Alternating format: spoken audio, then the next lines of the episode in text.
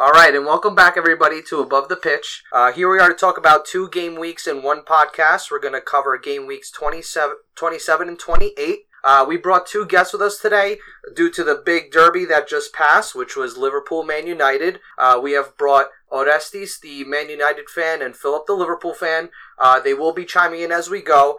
We're going to start with the whole game week, talk about some small games first, and then get right into the meat and potatoes. So, to start off, we had Cardiff Watford. Uh, what a big display by Watford, and what a big display by the ex Barcelona striker. Yeah, Deulofeu with another big game with the hat trick, uh, scoring from inside the box a couple of times. You know, uh, I want to mention first, uh, when the game first started, the ex Everton player, Nice.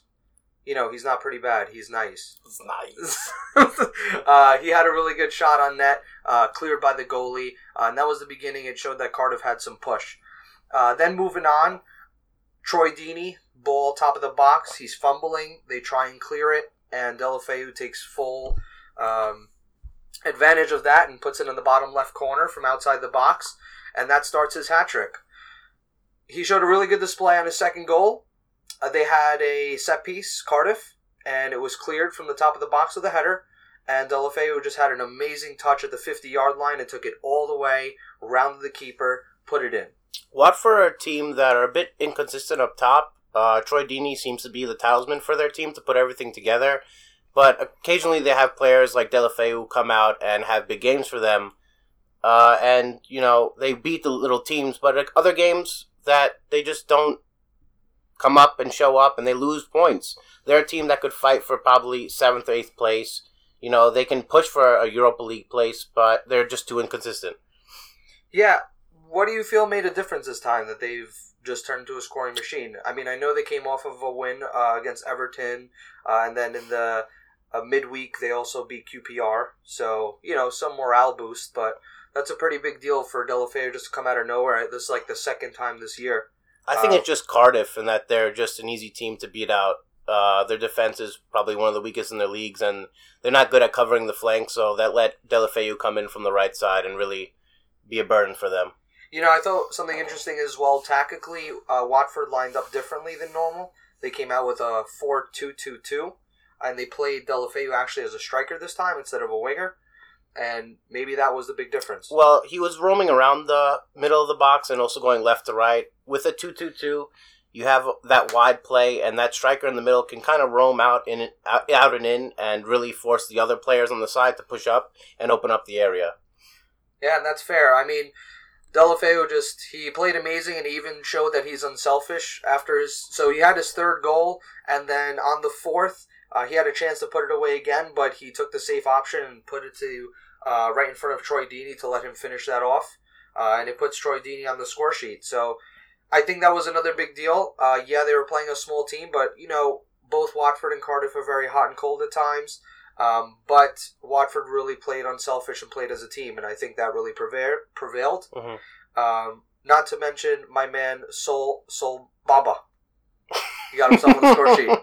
He always seems to get himself on the score sheet, but uh, it's not good enough when Watford put five past you. Yeah, so I mean, great game for Watford. They stay mid-table, and they're really showing that they could be one of the top teams outside of the top six. Yeah, they're definitely in a safe spot. Uh, Cardiff obviously obviously need the points because they are in the bottom three, so they need to really get it together and fix their defense. And they actually didn't show that in game week twenty eight against Everton, but you know, still ten games to play, and we'll see if they uh, end up in the bottom three. I said they would. Yeah, I said they'd be all the way at the bottom with Huddersfield. That's right. And then moving on to uh, Flaming Hot Cheetos Town, we have West Ham versus Fulham Yeah, Ryan Babel, and Ryan Babel. that red hair score. of his. That's right. Uh, he scores in the third minute. Uh, very good goal. Um, you know, but it just wasn't enough. You know, West Ham opened up the floodgates. Javier Hernandez puts it in. Controversial handball. Yep. It was. What'd you think? It was definitely a handball. Yeah. Uh, I guess VAR will definitely rule that out next year. That's something the refs and you know managers really want to get rid of handball goals. They had the occasion with Thierry Henry a couple of years ago Uh huh. where he had a good handball goal and it was very controversial. Got Arsenal big three points. Um, you know we have to just wait till next year so handball goals don't happen.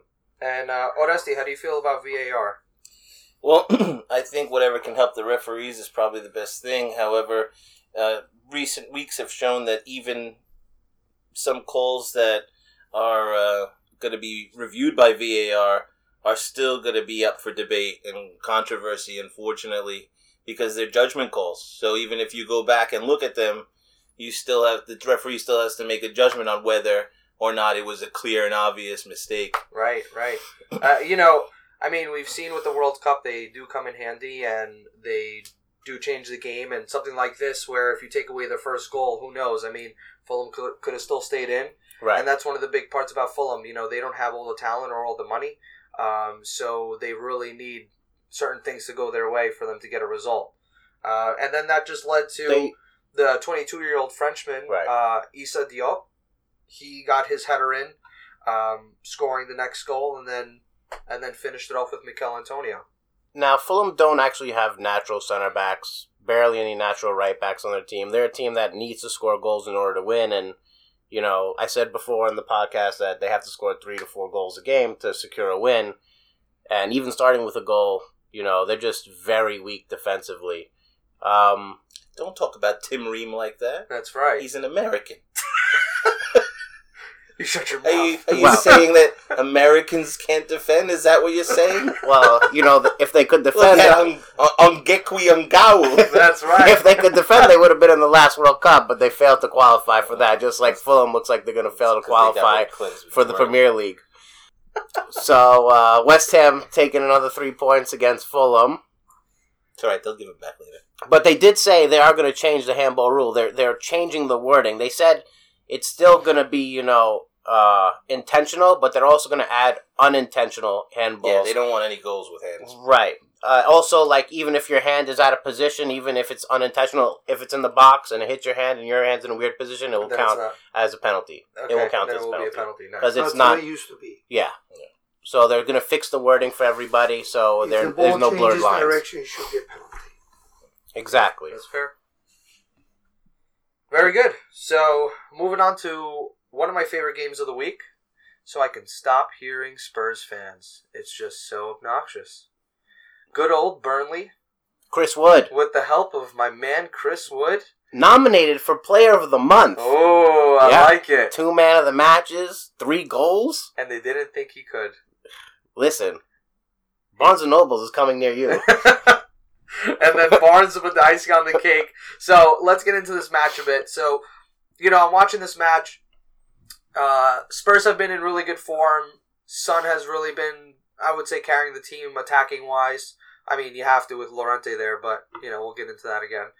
Um, so they were saying, you know, you're, they're playing really well. They don't even have Harry Kane back. They don't even have Alli back. Wait till all these players come. And it's Kane's first game back, and here we go. You got I said they loss. shouldn't have started him. Yep, I said they shouldn't have started him. The last podcast I said they shouldn't start him. They're going to lose because Son was on such a hot streak. You can't touch him from there. Yeah, Yeah, you don't mess with a winning team. Yeah, Once you right. mess with a winning team, it's done. You ruin the chemistry. They So- had four weeks without Harry Kane, and then you bring in Harry Kane, and he's he looked he looked behind everybody else. He looked behind the pace. What do you Yeah, think? but they didn't lose the game because of the offense. They lost Right. the game because of the defense. Well, true, but The they didn't have the. the defense, unfortunately, did not play good.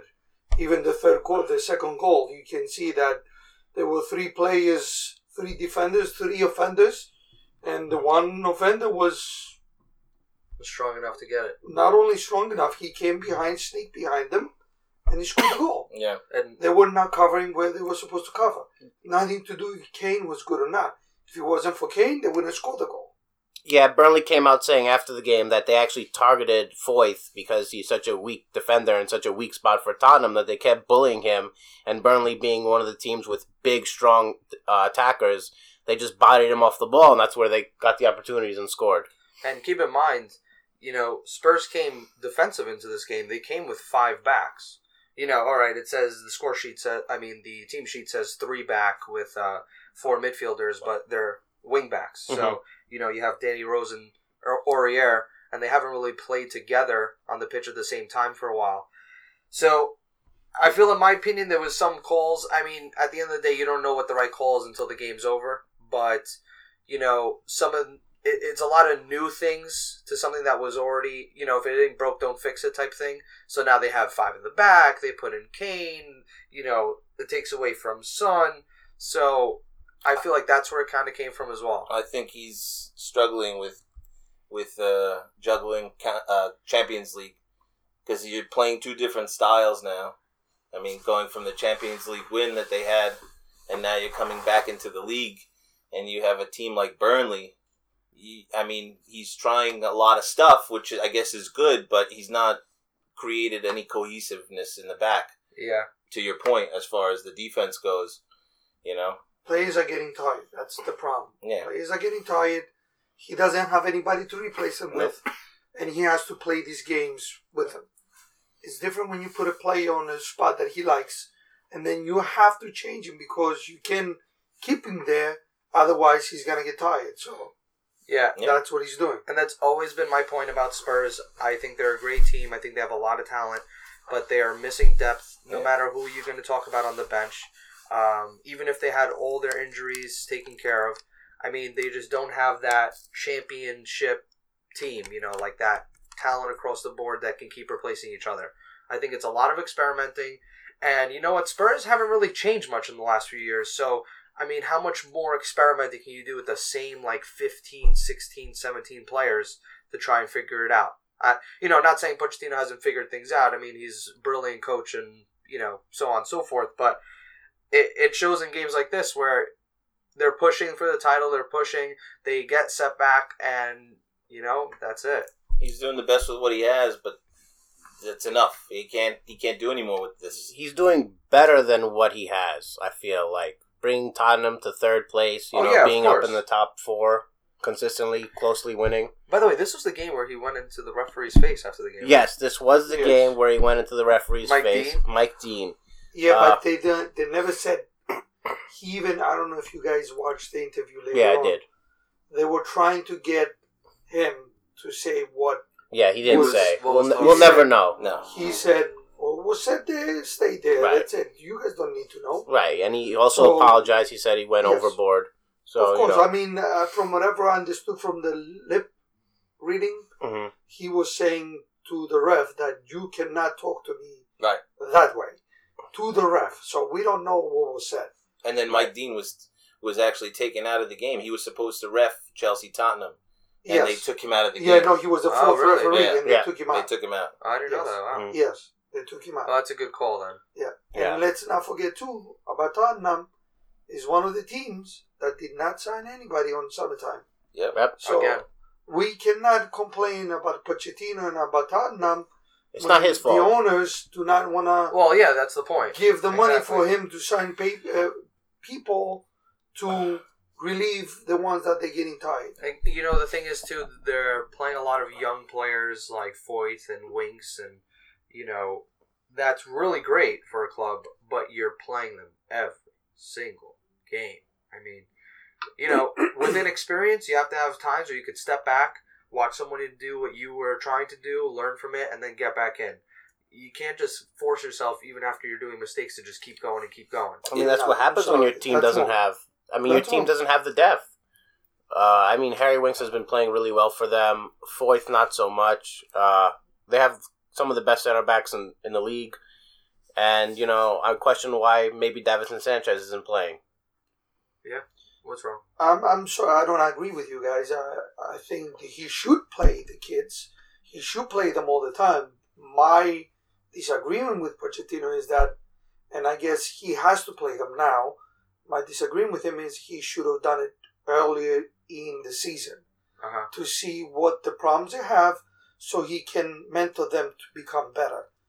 Now he puts them in because he has to put That's what. I'm no saying, choice yeah. So he has no choice. So now, no matter what they're gonna do, it's not easy for you to fix the mistake. Exactly. So they're just forced to keep making the mistakes. Well, this That's is and this is the problem with trying to develop young players in the middle of a title run, because now he's five away from Manchester United are just five behind. Mhm. Right, Arsenal's four behind, and they play they're playing Arsenal Yep. this week. And after losing to Chelsea, I mean, you're putting yourself in a spot where you might be out of the top four. Yeah, completely. Yeah, Instead of going just for the title. Um, and just to mention that, uh, since we're on the topic, you know, Spurs come to play Chelsea the next week, and here is a Chelsea that's crumbling before this game starts. So, for those that don't know, they had the final game. It was uh, Carabao, was it? Yeah, Yeah, Carabao Cup Carabao final, yeah. versus Man City, and they played really well. and they played really well. well. They could have did. They're, coulda won. They're they're in extra time. They're going to bring it to penalties. So Sarri makes a decision, as a manager should, that he knows that Caballero has proven before that he's very good in penalty shootouts. He also was the previous keeper for Man City, That's so right. he also knows All where the they kick. Yeah. Correct. So he makes the decision. I'm going to put Caballero in, make the substitution, and here we are. It's probably like a five minute ordeal.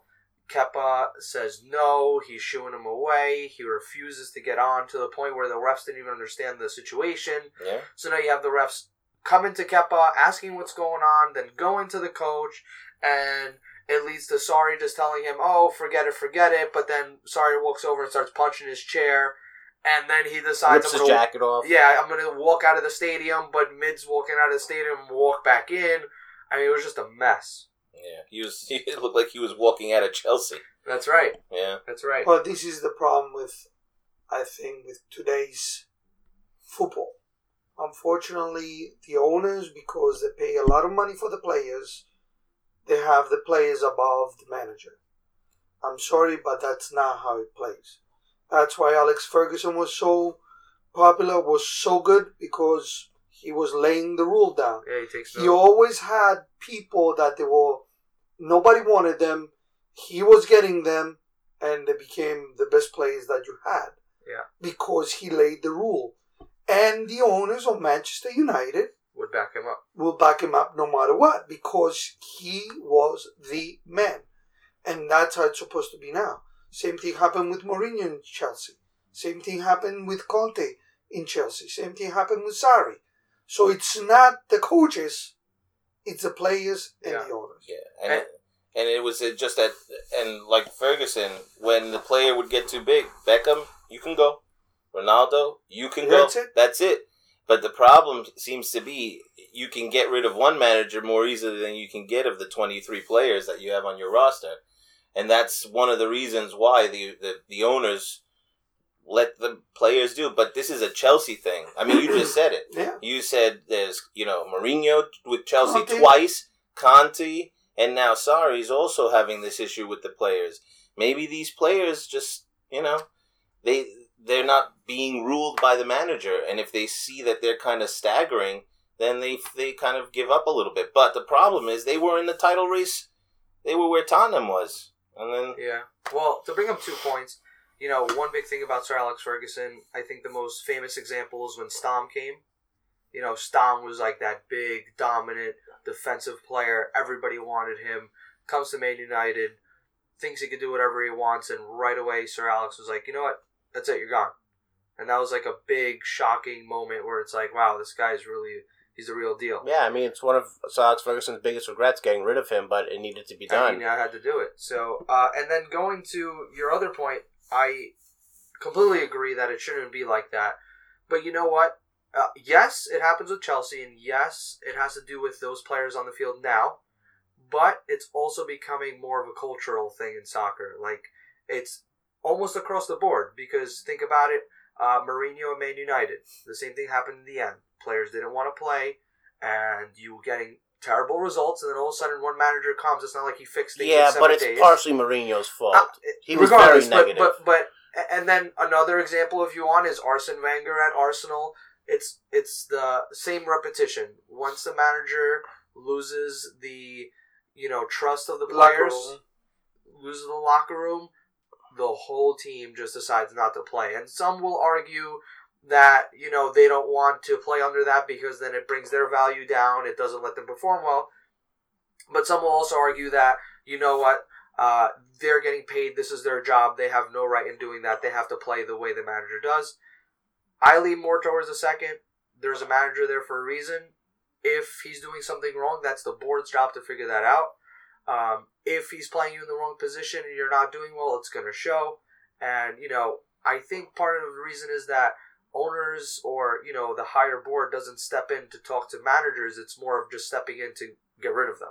Yeah, but the players, it affects them when you don't have a good coach, or when you have a good coach but he's being negative, or when you're playing out of position, it affects you. It makes you not want to go into work that day. Say you have a horrible boss, and you just hate going into work, you're going to perform worse.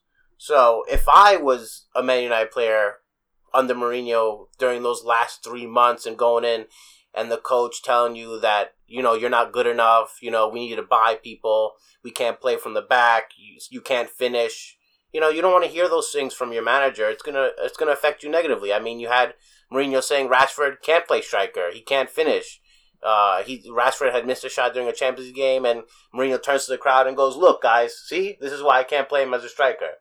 Ole Gunnar Solskjaer comes in, and Rashford's a starting striker for Man United.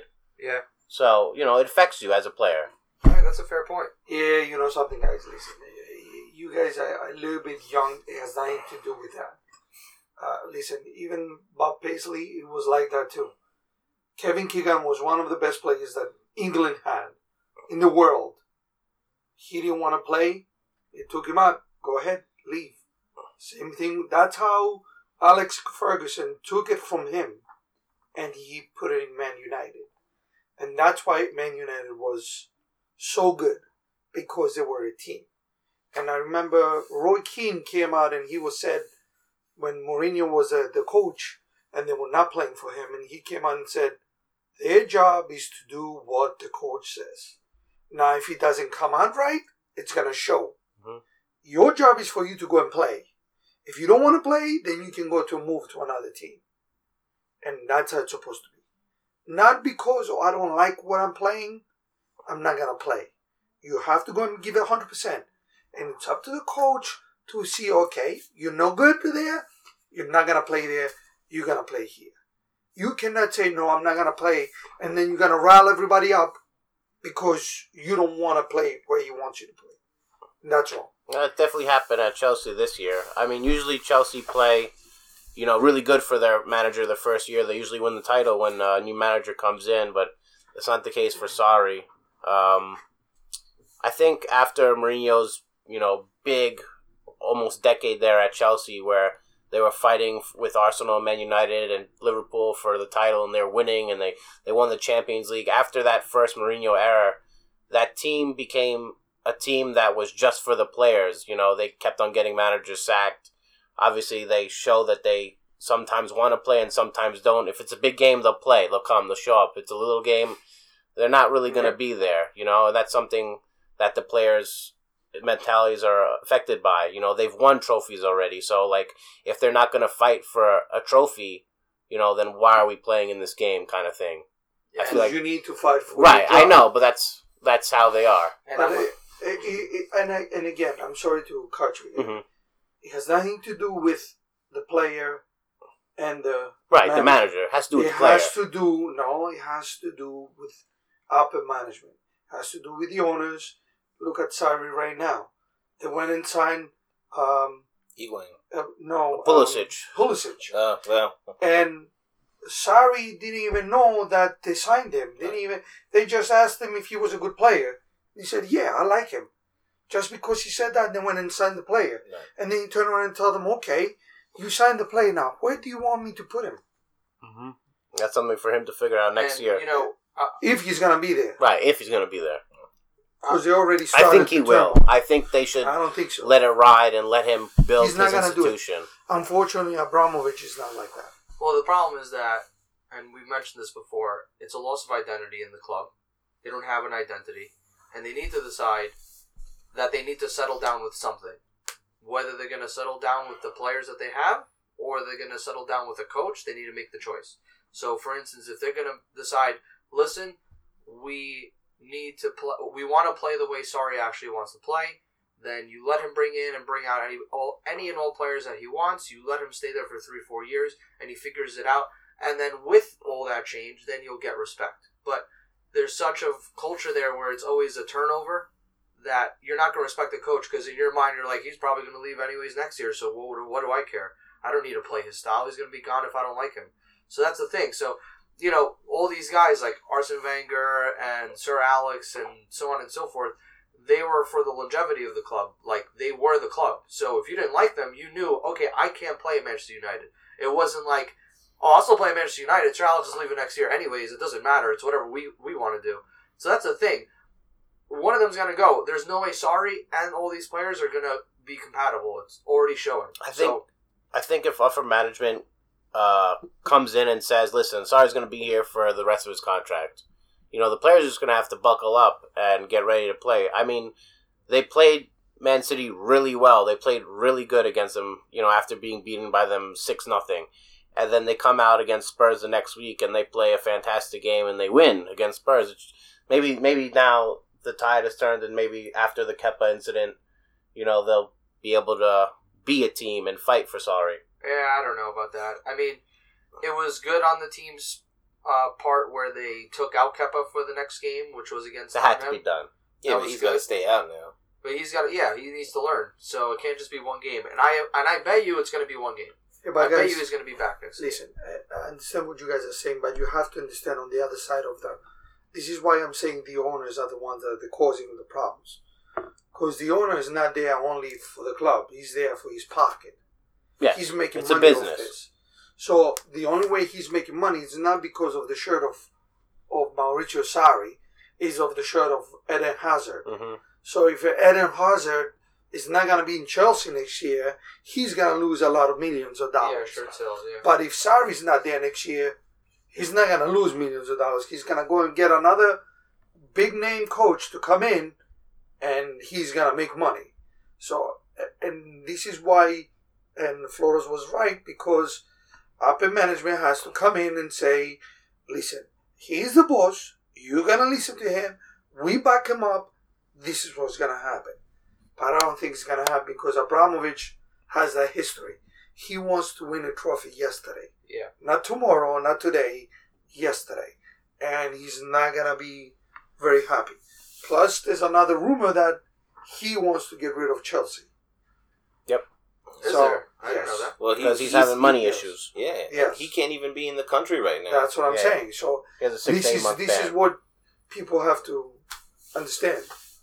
and he's losing Hazard. Hazard's Yes. leaving. Yeah, he wants so to he- leave. yeah, he's he's made this decision. unless unless Zinedine Zidane comes to Chelsea. He's not going to come. this is one of the things. That, Yeah, I know. right. It's a I mean, rumor. we don't know if it's true, but Yeah. these are the rumors that there are. Yeah, yeah. And sometimes wherever there's smoke, there's a fire. Yep. But For a man who knows so many languages, he doesn't speak English. Yeah, he doesn't. I mean, that's one of the reasons why he didn't come to Manchester United. That's one of the Who, reasons why they. Zinedine Zidane? Zidane? Yeah, he doesn't he know doesn't want to. Yeah, He can learn it. It's very easy. yeah. No, yeah, but Chelsea, uh, unfortunately, i- i- if they are out of Champions League spots this year, I think Sarri's gone. Yeah, I I, mean, so, it's just so. sad. You know, we went from you- talking about like, oh, you know, they're one of the top horses in the league, and they're gonna go for the title, and uh, which one of these three teams is gonna be stay undefeated? And now look at them; they just look like, you know, Why? Because the rumor of Hazard going to Real Madrid start getting bigger and bigger. Yep. That's what happened. Yeah, so you know that's good coverage on Chelsea.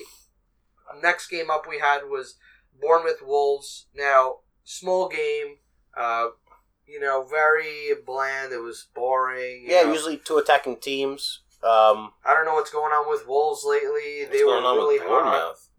they don't. pl- They don't. Bournemouth They're is just they're one of the teams that play attacking football and they don't try to defend. They always try to attack, e- no matter what team they're playing. Which is, you know, that's good for them.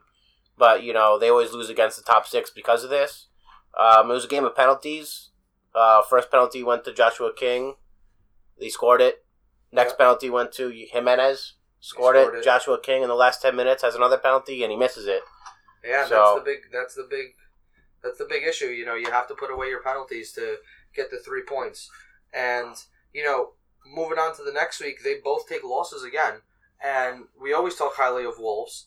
We always talk about how Bournemouth are like Watford, and they'll come in one week and play well, and the next week you're like, who is this team? And but Wolves were pretty consistent for a Yeah. while, and we were pretty happy about it. But now they're crumbling again. You know, they lose to well, they don't lose to Bournemouth, they tie, but for them it should feel like a That loss. that should feel like a loss. and but then they're they two turn similar around and then lose to Huddersfield. Yeah, that's a big win for Huddersfield. I mean, sorry, not Huddersfield, No. Arsenal. You know, they lose to Arsenal really badly. Oh, Bournemouth? one. Yeah, Yeah. Bournemouth. Sorry. So they lose five one. Um, Oh, yeah, I was right. Wolves lost to Huddersfield one nothing. Yes. And Bournemouth Yeah. lost to Arsenal five one. Mhm. Uh-huh. So yeah, and then Wolves lose to Huddersfield, and that's not a team like you would think that Wolves are competing against the top six at this point. Like they're playing so well. At that point, Huddersfield had 11 points. Yeah. Yep. So That was a big three points for them. But this is the interesting, and this is why people watch the best league in the world, the Premiership, because you do not know what's gonna happen week by week by week. Yep. Because of that reason, yeah, you can go and win the biggest team, and then you can lose from the worst team, and it's always been like this. That's why you see the diversity. That's why it's not like years ago you had Man United winning all those titles in a row because it was different back then. Now a lot more people want to play, and they're always gonna play better in a big with a bigger team against a bigger team. That's why you see the diversity. Is it good? To me, it's good. As long as Liverpool doesn't lose, I'm sorry, Yeah. Right. you know. But you know, but that's as you can see a better game with a, a with a losing team against a, a winning team because those players want to show that they want to get a better contract, and that's how it's going to be always. Now I have to mention since we talked about Huddersfield, uh, their their game during game week twenty seven was against Newcastle. Uh, Rafa Benitez has to be really excited. He won two nothing. You know the pace was started with uh, the red card. Yep. So Early red card. uh, Tom Smith, he went in, you know, spikes up, uh, trying to get a, they were trying to get a counters to you know get a breakaway, and he just went spikes up right in the middle of the pitch. I mean that's a red card every time, and that really folded Huddersfield in that game. Uh, and then we had Rondon who had a FIFA kind of moment where he gave the ball. I think it was to Perez. Perez takes a shot, hits off the post, comes back to Rondon. He shoots it, hits off the post, and goes out of bounds. Uh, but then he comes back with a really strong header, like he usually does. Uh, oh wait, no, actually, it wasn't a header. It was um, he kind of did like a turnaround shot. Yeah, it was half volley. Rest- Yeah, so uh, he had a good goal there, and then we had Ayoze Perez add on to that. Not even ten minutes later, for Newcastle to seal the three points. Yeah, assisted by Salomon Rondon. He's been really good this month. He's Yeah. been picking up big points for Ars- uh, for Newcastle. Yeah, and then Newcastle also come back the next week and win two nothing again against Burnley, who were just victorious against Spurs, and another example of just you never know. Um, and we had this guy Fabian Schar, the most random guy. I didn't even know who this guy was. Uh, he was from La Liga.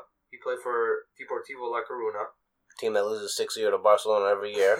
Okay. yeah, and you know, we had no idea who he was. A few weeks ago, he has this amazing goal, and he's a he's a defender. And again, he's just like phenomenal strikes. Like I don't understand.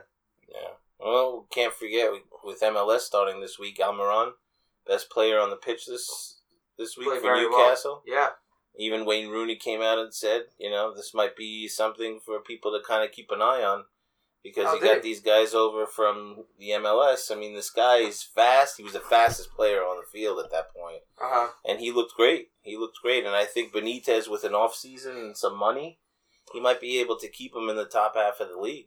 I mean, he's a good coach.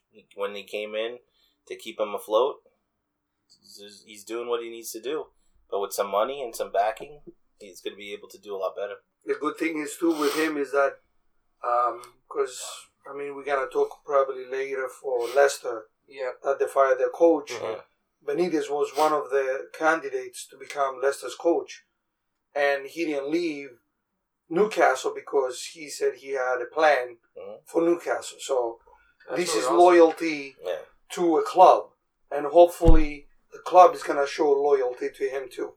Yeah, I think they will. Yeah, I know And he's, a, Newcastle. he's a great man manager, too. Yeah, Yeah. of course. Yeah, I know Newcastle want to get back to the top six. Um, they're really trying to push for that, and I think if they hold to hold on to Rafa for as long as they can, they'll have that ability. I saw one MLS game last year, and it was the Cup final, which uh, Almiron played in, and he was by far the best player on the pitch, running up and down, hustling for the ball, being up, wanting the ball, passing it. I think uh, Martinez, if he does stay with uh, Atlanta, he'll be getting less goals because honestly, Almiron was the biggest part of that team. Um, they have started. Newcastle fans started calling Almiron one of their own. I forgot the word that they used. They used. I think it's Gus or something like that. And uh, the last time they used that was for Alan Shearer. So that's big. I think that's too early though. Listen, Newcastle fans are uh, they're excited. They're No, that's good. they're a great group. They're a great group, and if they if they really foster that team and give it the the you know the money and, and the resources that it needs, it could be up there. It Could be up there. Here's a question uh, for you, Onesty, because you brought up MLS and how they may have some talents coming over. Uh, is there any names that come to mind that you think may be able to do the same thing as Almiron or may have an effect? No, not right now. And I, I and I and I think that the way Rooney was talking about it was that it'll be not a, not a, a league that's going to take players away from the European leagues, but it's going to be a league that's going to give people a second thought.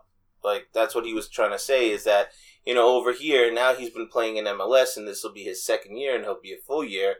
He'll he he understands what it takes to play in the MLS, and it's unfortunately the MLS is less finesse and it's more kind of the hard work, kind of running and up and down, and you know you watch some of the games and they're really chaotic, but there's some skill there too. Right.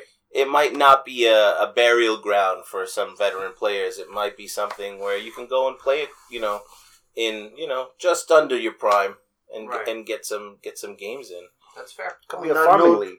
And on that note, with the MLS, I think the MLS to become better, you need to have uh, the players need to have a better work ethic. They have to put their their job in, the work in, for them to learn the system the coach wants. And by saying that is because now I, a lot of clubs here in MLS they spend money in getting uh, burnt players, let's say, from Yeah, the other Super Leagues. at Leagues. the ends of Mhm. their Yes, burnt players, That's what Yeah, they yeah. call them. Uh, but eh, instead of them getting the burnt players, they're better off getting burnt managers Yeah. to bring them here. Because if the thought changes, the players are going to change. Right. By you bringing a burnt player, he's just here for the money. He's not here to work hard. He's not here to yeah, just do anything. sales. He's it. just here to make the money as much as he can before he's going to retire completely. That's a very good point. So, with them doing that, yeah, and again, it's the same thing like we said with Abramovich. The owners are thinking about the money because they're going to sell more shirts, they're going to make more money. With them bringing a good manager in, they're not going to sell anything. So, that's, I think that's why MLS is not moving from wherever it is. Well, I have another point to piggyback on that. So, I agree with that. I think that's a good way to go about it. But I think going any of those routes is very slow and it's going to be a long process and it's not going to be right away. I think the big part about the MLS not flourishing is the backing of fans. It's not the same. You don't have the whole country talking about MLS. You don't even have the majority of the people you talk to just in your neighborhood or your county talking about the MLS, and that's how you build up these big leagues. You know, you have money put in by the fans, you have shirt sales, you have people watching the games. Majority of people that are very in tune with football and you know um, European football and things like that, they don't invest their time in the MLS, uh, and you only have scattered fan bases here and there that watch like you're not going to go down the street and you're going to see people wearing NYCFC shirts everywhere. You know, maybe if there's a game going on, you go to a bar and it was on purpose, then yeah. And I think that's one of the things too. You know, in order to make a great league, you need a lot of money to attract real managers, to attract real players. So that's to be that's the only way to make it go fast. I mean, your way will make it happen, but it's to take a long time. 10, 15, 20 years of picking up all these managers that will teach all these different clubs and then eventually attract more players, so on and so forth. If you Mm. if you're waiting for that to happen, though, it's not going to happen. I know it's not. Yeah. There's too too much going on. There's too many distractions in America as far as sports go, and soccer is too late to the party. I agree. I you actually no, guys. I, I think you guys. I, I disagree with you. guys. Yeah, I have to disagree with you guys I- too. I, I, Why? disagree because don't forget. Listen, you have to look. When did MLS started? Ninety four. Okay, so how many years is it? Twenty four years. Twenty four years, and he became from because soccer here in the United States was very big, and it was very big. Why? Because you had names like Pele, you had names like Cruyff, you had names like Miller, you had big names. So people back then they knew them, they were going to see them. Well, right, but that's before the MLS. Yes. Right. All right. And then it went dead. And they started again from zero. In 24 years, you go to stadiums and they're at least three quarters full. So that's a big thing. They, they, And we're talking about at least 25,000 people. You're talking 24 years. You're also talking 24 years since the last World Cup was here. So Yeah, but that, that's another thing. Yeah. So now that we got, you know, I, I, we're partner bid with Mexico and Canada, and we got it. Hopefully, that's something that sparks it too. You know, and keep in mind, yes, uh, MLS deserves a lot of credit for their progression and how fast they've done it. Because 24 years is not much for a league. Yes, I agree. Um, but we're still content with filling up three quarters of a stadium with fans that don't all know everybody on the team and so on and so forth. To get to the points of bigger leagues, uh, you know, obviously we can't use like Ligue 1 and Serie A, you know, uh, let's say like Eredivisie, for instance. You know, it's a pretty, very big league. I'd say it's big, definitely bigger than the MLS. They have a lot more talent to give out, and Ajax, so on and so forth. To get to that point, I think that's a big jump. I, I don't think it's just a replication of 24 more years and then boom, you got there. You know, it's going to take a while. You know, we're just attracting the burnt players now, so it's going to take a lot of progression. well, I think they're doing a good job on the progression part. They're adding each. They're adding another team. They're going to be adding Miami. They added Atlanta. They're doing the the heads of the table are doing a good job managing the money, and they did have a bigger attendance than the Super Bowl this year in uh, the final, in their MLS final, That's which is really good. Yes, the prices are different, but still, you filled up the stadium and you had you know a bigger, uh, bigger fan base. Uh, Atlanta is actually the biggest fan base in the MLS, and they're the newest team. Yeah, because they Um, won on their first year. uh, there's a lot of big teams. No, not, not just because they won, because Well, the actual saying that's city a is that's actually Atlanta's biggest sports team is the uh, these uh, Atlanta United. That's No their biggest. Yep, Bigger than the Falcons. huh? Yep. it's Well, crazy, and it's only their first year. Well, it's only because it's not during baseball season. Well, you the- know, the Braves are, you know, one of the best teams in baseball right now. So that's that. But that's what but that's saying. how Americans are. They're always shifting sports. well, They're this is the thing. Soccer, the way it is, football, the way it is. It, it, it it's not it's not built for America. Not because of the way that the game is going on, but because of the investment outside of the actual right? game. How kids grow up, too. Right, because if you look at it right now, you go to when Beckham came over and he opened up the Galaxy's academy. Now he's got the David Beckham Academy, and kids can go in there and they can start.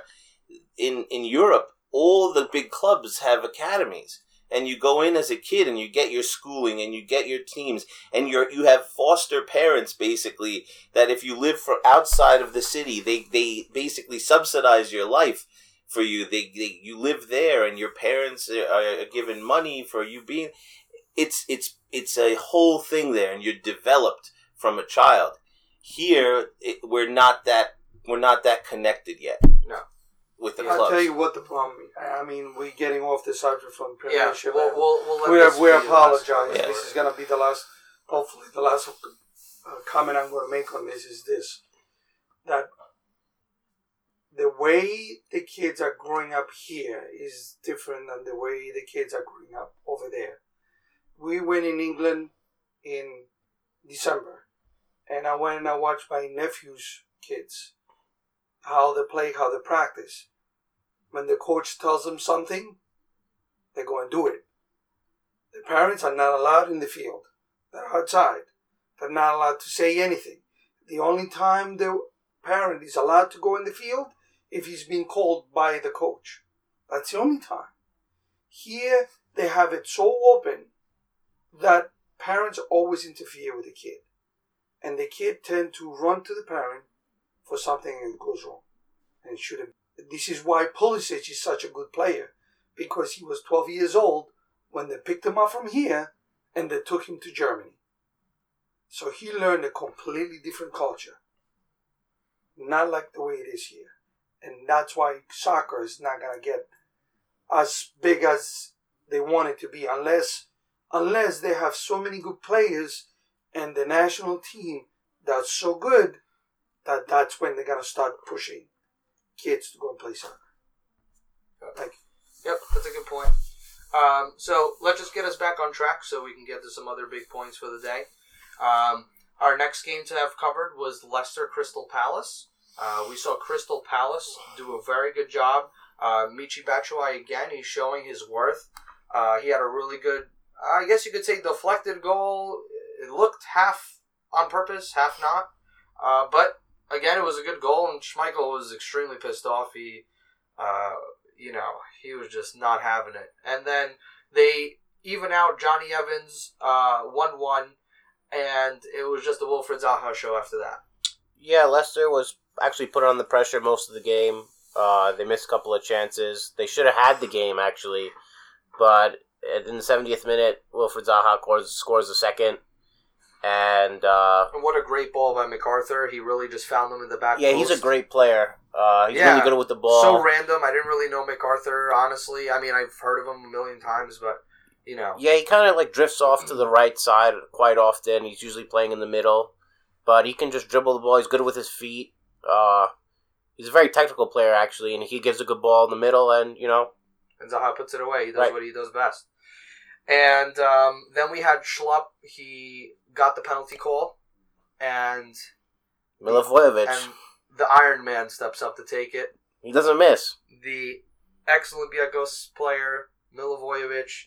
This is his seventh penalty this year. Only I feel like it's been I know. 11. It's 11. his seventh penalty and his seventh goal from the penalties. And Benteke hasn't been in to, to take it away from him, so that's good. right. That's right. Exactly. That's probably I why don't think scoring. Benteke going to play again. I think he's done. That's it. Well, he played against United this week. Yeah, but, because uh, Zaha Yeah. was injured. uh, they played. no, he was. He played. Zaha He played. played? Yeah, Yeah. Zaha played. Somebody But was injured. That's why Benteke played. Benteke hasn't scored in almost a whole year. Oh It's no, been 10 it months. wasn't that Yeah. someone was injured. He just came in for Batshuayi later in the game. Yeah, Yeah, Benteke came in. yeah. yeah, If he Uh, hasn't scored for in ten months. yeah.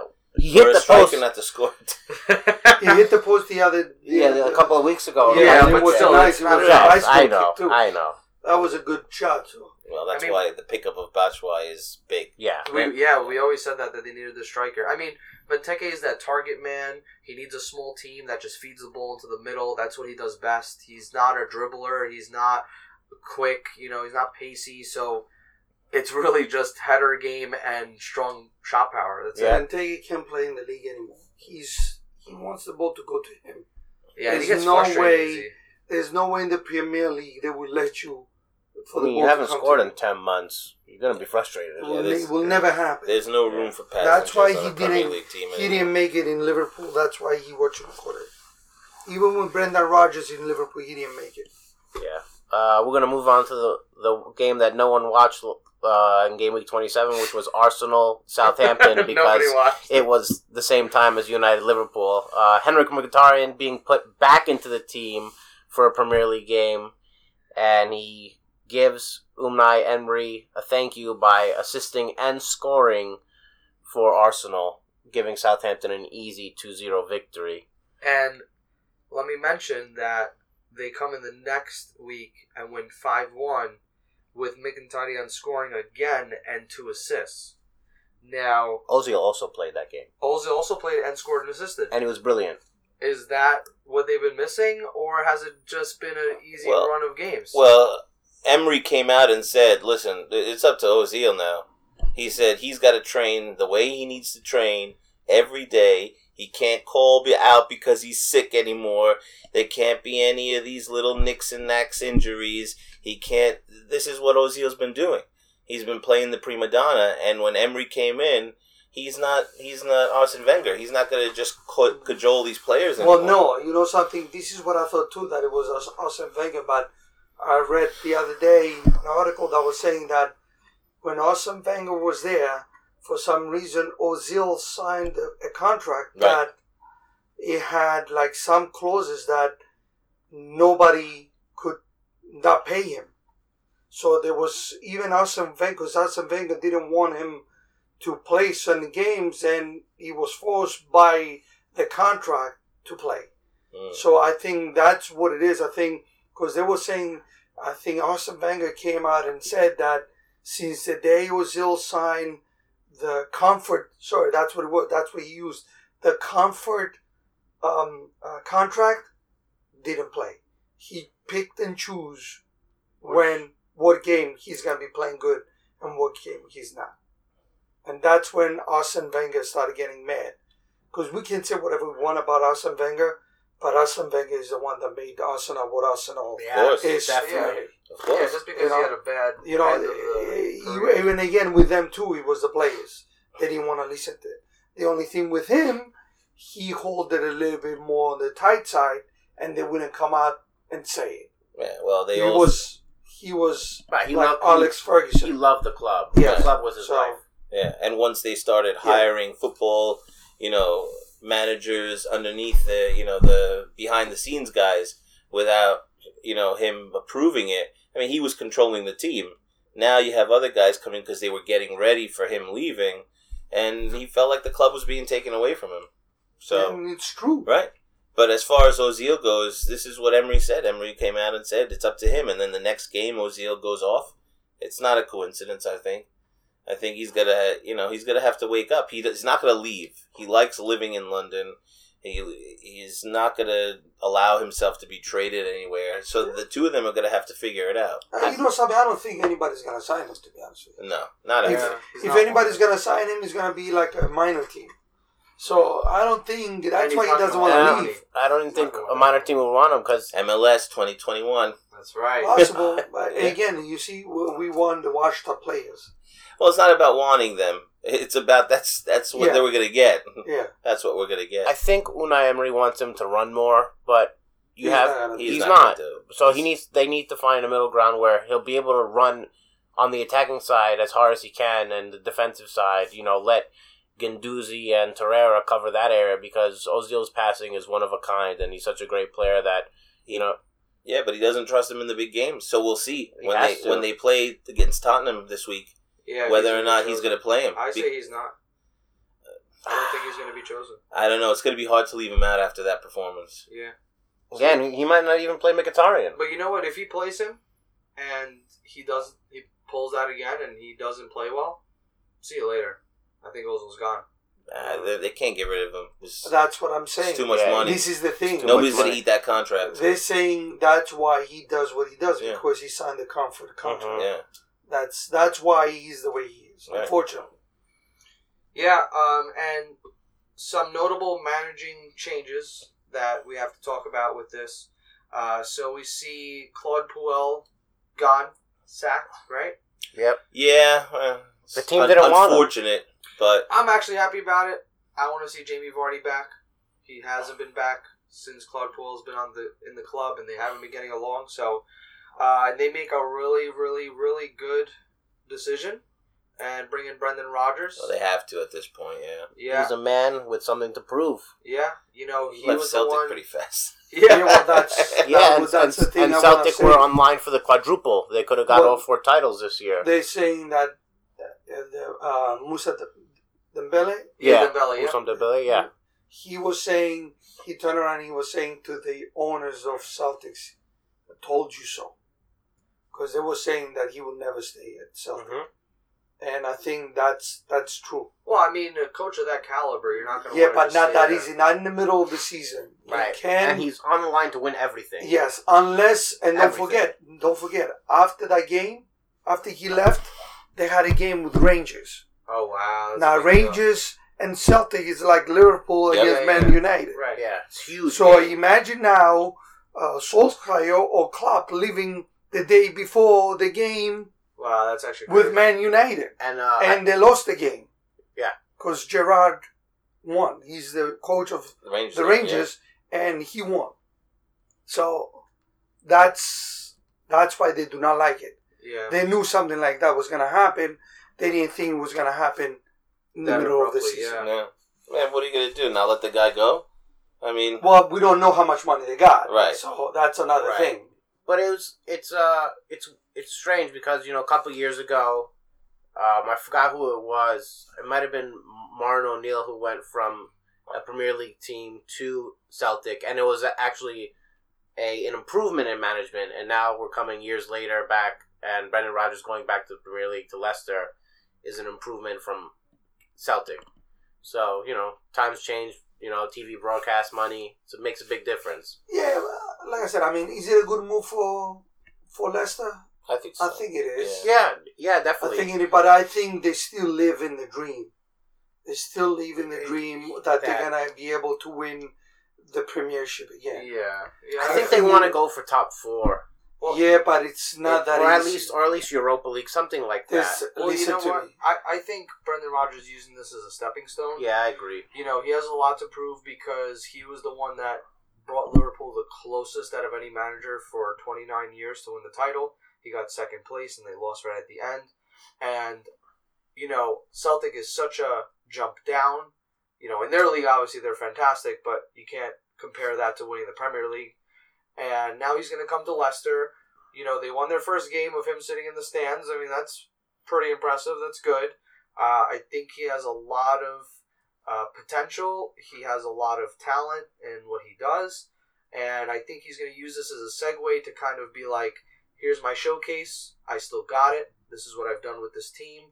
And he's going to take over one of the top six. And You know what his problem is? He was never good at buying players. No, I, I'm I'm going to disagree with you on that. Yeah, no. Because when he was fault. in Liverpool, they did not let him buy the players he wanted. Yeah, he actually. Because don't forget, let's not forget, he wanted Mohamed Salah, Hmm. and they said no. They said, "Here's Benteke." For fifty-five million. Yeah. All- all right, yeah. no, and then he said, "Okay, give me Benteke," and then when they got Benteke, and uh, I think the year after, that's when Chelsea went and got um, Salah. Salah. Yeah. So, I mean, to to me, he was a good a good He was a Coach. great coach. The problem was that he didn't have the edge that Klopp has. Hmm. Klopp can make changes. I mean, he used to make Yeah, changes. but he also didn't have the backing. I mean, Klopp has the backing. He well, that's why when you get a when you get a coach like that, look at Solskjaer. You think Solskjaer is such a good coach because of himself? I don't think so. I I don't think either. he's such a sorry, he's such a good coach because he has the backing of Ferguson. Because I'm telling you guys, you guys, Man United, maybe you don't want to think about it, but Ferguson is behind the scenes, especially now that he's got a Uh, lot. I don't know I if don't- he's behind I the don't think scenes. he's touching the tactics. I think that's all Michael Phelan, Michael Carrick. It yeah. doesn't matter though. I think He's there. He's there, and they know if they need an advice, if they need Right. anything, they go to him. Yeah, but I don't think he's going so in detail. No. No, not so in detail. It's different when you gotta have somebody that has such a statue. Yeah, but David Moyes had that. No, he did not.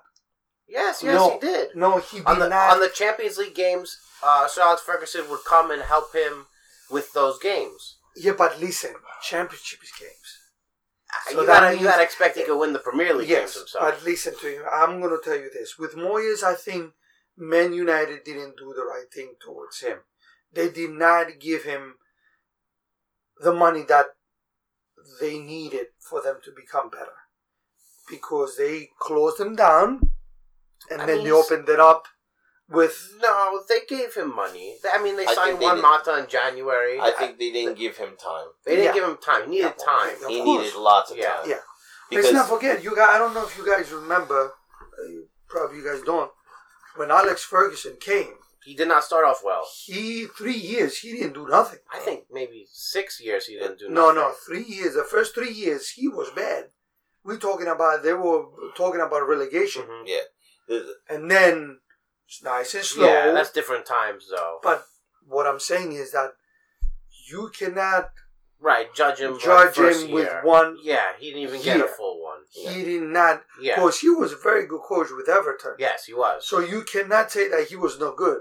yeah. No, oh, I know. No, he had he had Sir Alf- Alex's backing. He's the one he he, Mhm. he advocated from. The problem was what they they did was they were not prepared for Alex Ferguson leaving. You have a guy there for twenty some odd years, and then all of a sudden he's not there anymore. You knew it was coming.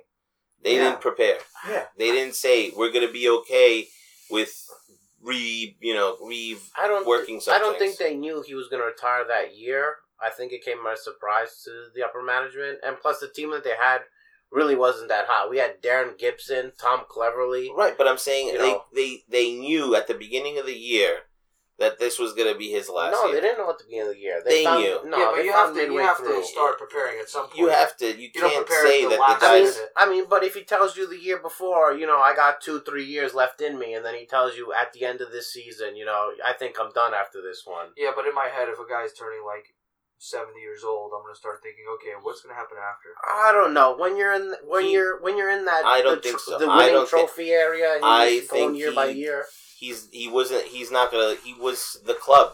He's not gonna leave the club like that. He would have prepared them. And what else? What other? What other part hurt is that he lost Alex Ferguson and you lost David Gill, who was the coordinator. So you lost the two biggest people Right. in the club, right. and he had no one else to be like, hey, what should I do with this? Or you know, I can't, you know, I I can't look for players and coach this team at the same exact time, you know, because David Gill was the one going out looking for players, right. But they. So- this is they. Sh- Right, They should yeah. have prepared for right? But they, They- didn't, they and were still, and still they're not ready. Still, we don't have a director for our football club, so that's something that we need to look for and get. I think uh, maybe Edwin van der Sar might be it. Maybe Eric Cantona. Who knows who's going to be the director of football? But those are just some names that come, have come out. But yeah, it, I mean, but going back to Brendan Rodgers and and Puel leaving, I mean, there there was a lot of nastiness too because you had you know Schmeichel's father, you know, go, come out in the media and badmouth Puel, and because his son wasn't happy with him, so he would come out and say, "Oh yeah, the locker room's in disarray and the players don't want him," and that would that's not right, good that either. Be, that should be kept Again, you see, this is what I'm saying. right, like the player before. power. The player power. And then when Mourinho did his interview with uh, with BT um, after he was sacked by Manchester United, he talked about this. He talked about nowadays the players have the power, and you now as a manager going in, you just have to deal with it. You have to find a way around it. You know that they have the power, and unfortunately, that's the way it is. Yeah.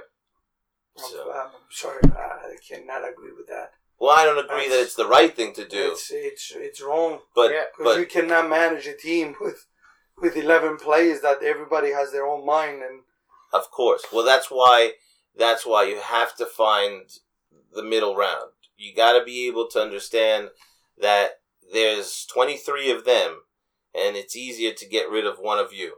So if you want to stay here, you have to figure out how to connect those those 23 players, keep them all happy, you know, and then and then make what you can from the systems that you want. You know. So I think you know, it's not all the leagues like that. Premiership is like that. Premiership definitely is like that. Um, because of the money, because of wanting to win trophies fast. well, they you see in England, in England they don't. They would rather win any team. They would rather win the Premiership than the Champions League. Yeah. that's why English teams do not do good in the Champions League. We have too many games. Well, that's another thing. Our that's schedule another is thing terrible. they're gonna Yeah. they're gonna want they wanna revamp it because they they can see it. hmm I mean, when Liverpool won, and look, any other team from any other from any other country that won the Champions League, not only they won the Champions League, they won the Champions League, they won the, their own league, hmm they won their own cup. Yep, they have more So they had, they won three, three cups, let's say, in one year. In England, no other team did it. Only, actually, in the modern Premiership, Man United did it only. That was it. Man United. The year that they won it, it was the year that they won the Premiership, and they won the cup. That was it. Only one team. That was it. When Liverpool won it, they didn't won. They just won the Champions League and the cup. They didn't want the Premiership. Yep. So Yeah. that's the difference. And then we also see this week we get the sacking of another manager, our good old friend Dilly Ding Dilly Dong. He's dilly ding, dilly gone. So Ranieri sacked from Fulham, uh, Yeah. being replaced by Scott Parker uh, just for temporary. So um, we're gonna see how that pans out. Oh, they're probably going to the championship next season, so they might as well stick with him. Yeah, Yeah, but you cannot blame Ranieri in that one. No, no, no. He had no defense. You know, you can. nothing. I mean, it's not they his wanted. fault. I think everybody knows it's not his fault. Yeah, but you know something, a a coach in that caliber, that's that's when you know you because he took that because it was a challenge for him, Yeah. and to him he failed because he couldn't do what he wanted to do. Right. All right. well, you should Uh, have got Big Sam Yeah, to come and save him. yeah. I don't think he would have. No, they have no defense. Nothing. I don't think He he would would have played defense. He's speaking. Yeah. um, let me just uh, go through a couple more matches so we can get to the final match because that's what we're really here for. Uh, we had uh, Everton beat Cardiff uh, three 0 uh, Gylfi Sigurdsson showing a great display, uh, and then some other games that had happened was uh, we had the Man United game which we touched upon Crystal Palace three one. Uh, Lukaku coming back in form. Lukaku. Lukaku. and uh, I'll ask you guys some questions about Lukaku when we talk about uh, the uh, match of the podcast. Um, and we had Leicester come back after the Crystal Palace loss and win 2 1 against Brighton. So, on to the part we've been wanting to talk about this whole day. Um, we had the big derby Liverpool, Man United. They meet for the second time. Uh, the last time they met, the good old man Xherdan Shaqiri came in and saved the day uh, and gave us the three points. And here we are. Uh, that game didn't count. Mini Zlatan. We weren't actually there. yeah, we didn't have Big Zlatan. that's right. And um, you know, go. The game is in Old Trafford, and it ends a big old fat zero zero. Can't beat us there. I don't know if that's what happened. To be honest with you, I'm sorry. I've been watching Liverpool Man United games for a lot of years. That was the worst game I ever watched. I mean, I always thought we were going to score that game. I just, Man United looked like they were going to score more than Yeah. Liverpool you like guys had the better chances. the better chances. Yeah, The better chances. Liverpool had better control. yeah, we let you have that ball. Yeah, we uh, let no, you no, have no, the no. ball. I'm not saying about the ball. I'm talking about the control. That yeah, you had the chances, but in a way, when you control a game, most of the time is yeah, I can let you come, but I know I'm gonna stop you. Yeah, I think the only the only time you guys looked sorry twice, you guys looked very dangerous. It was the scene with Lingard, hmm and then which the- unfortunately the kid got hurt, Yeah, and the last the last the cross yeah that they when what at you call it um, with the defender Smalling. Smalling. I mean, Lukaku I don't Smalling. think I don't think he would have done anything because he was too far away from the ball. Yeah, That was the only two chances that you I had. That- no, I think we had two, three chances in the first half with headers in the middle of the box by the by the penalty, and yeah, but Pogba hits it and Alisson made the saves. Listen, those are th- those are definitely threatening. You have a six foot two player in the box heading the ball uh, right up close to you. They just weren't powerful enough. But Those that's were- what I'm saying. Those were see. goals Pogba made last week, Yeah, but listen, and it's not that they were not powerful enough. You had a player right there to stop his momentum. That's why it wasn't powerful enough. Uh, no, You I, this I don't is think why he, I don't think he hit him right. And we, we we played the same way we did against Chelsea and how we used the the left backs and the right backs to pass it to the middle, pass it out to the wing. We'd run up the wing and give the ball in the middle, and that's the same way we beat Chelsea. We just didn't score. I think the plan worked out fine. I think containing you guys was perfect. Salah was useless. I don't think. I don't Mane think. was useless. listen, I'm telling you right now, that was the worst game I ever watched. Liverpool against. I mean, uh, You I'm also telling- you also look at the midfield three that Klopp put out. You know, I don't think it was. they did not. At least I think they Liverpool didn't come to Old Trafford to win. Yeah, I don't think so Uh, either. they- They so- just wanted to come out with one point because they wanted to preserve the players. right. Because you could see Robertson was not running. Trent Alexander Arnold was not running. He was he didn't even play until the second half. When I'm yes, Yeah. but when he came back in, right. he was not Trent Well, Alexander. no, Arnold. Trent didn't come and play this game. He was completely out. He was. Oh, it was no, James Milner that was playing. Yeah, but he, You know, Al- he Alexander came- Arnold came in the second half. came No, he did not. The only substitutions that were made were Daniel Sturridge, Xherdan Shaqiri, and Origi. Wow. Oh yeah, yeah, yeah, yeah, yeah. Sorry. So you're thinking about the next game. Yeah. But- Sorry. Uh, but even even Milner, Milner was not doing what He wasn't the Milner that we usually Yes. see. But everybody everybody on the Liverpool side, they were like a step down. For what reason we don't know. And you guys were a step up. Right, but Well, I think some of you I guys. think you have to go there and want to win. Especially after you lose all the players in the first half. Well, Yeah. this is the thing. I don't think Klopp put a, a plan of coming in there. He was trying to preserve the players because, like now, you guys that you have so many players that are injured, you're gonna see the same. The next game you guys gonna play, you're gonna see how many, how much you got when you're gonna play a bigger team, a, a good team.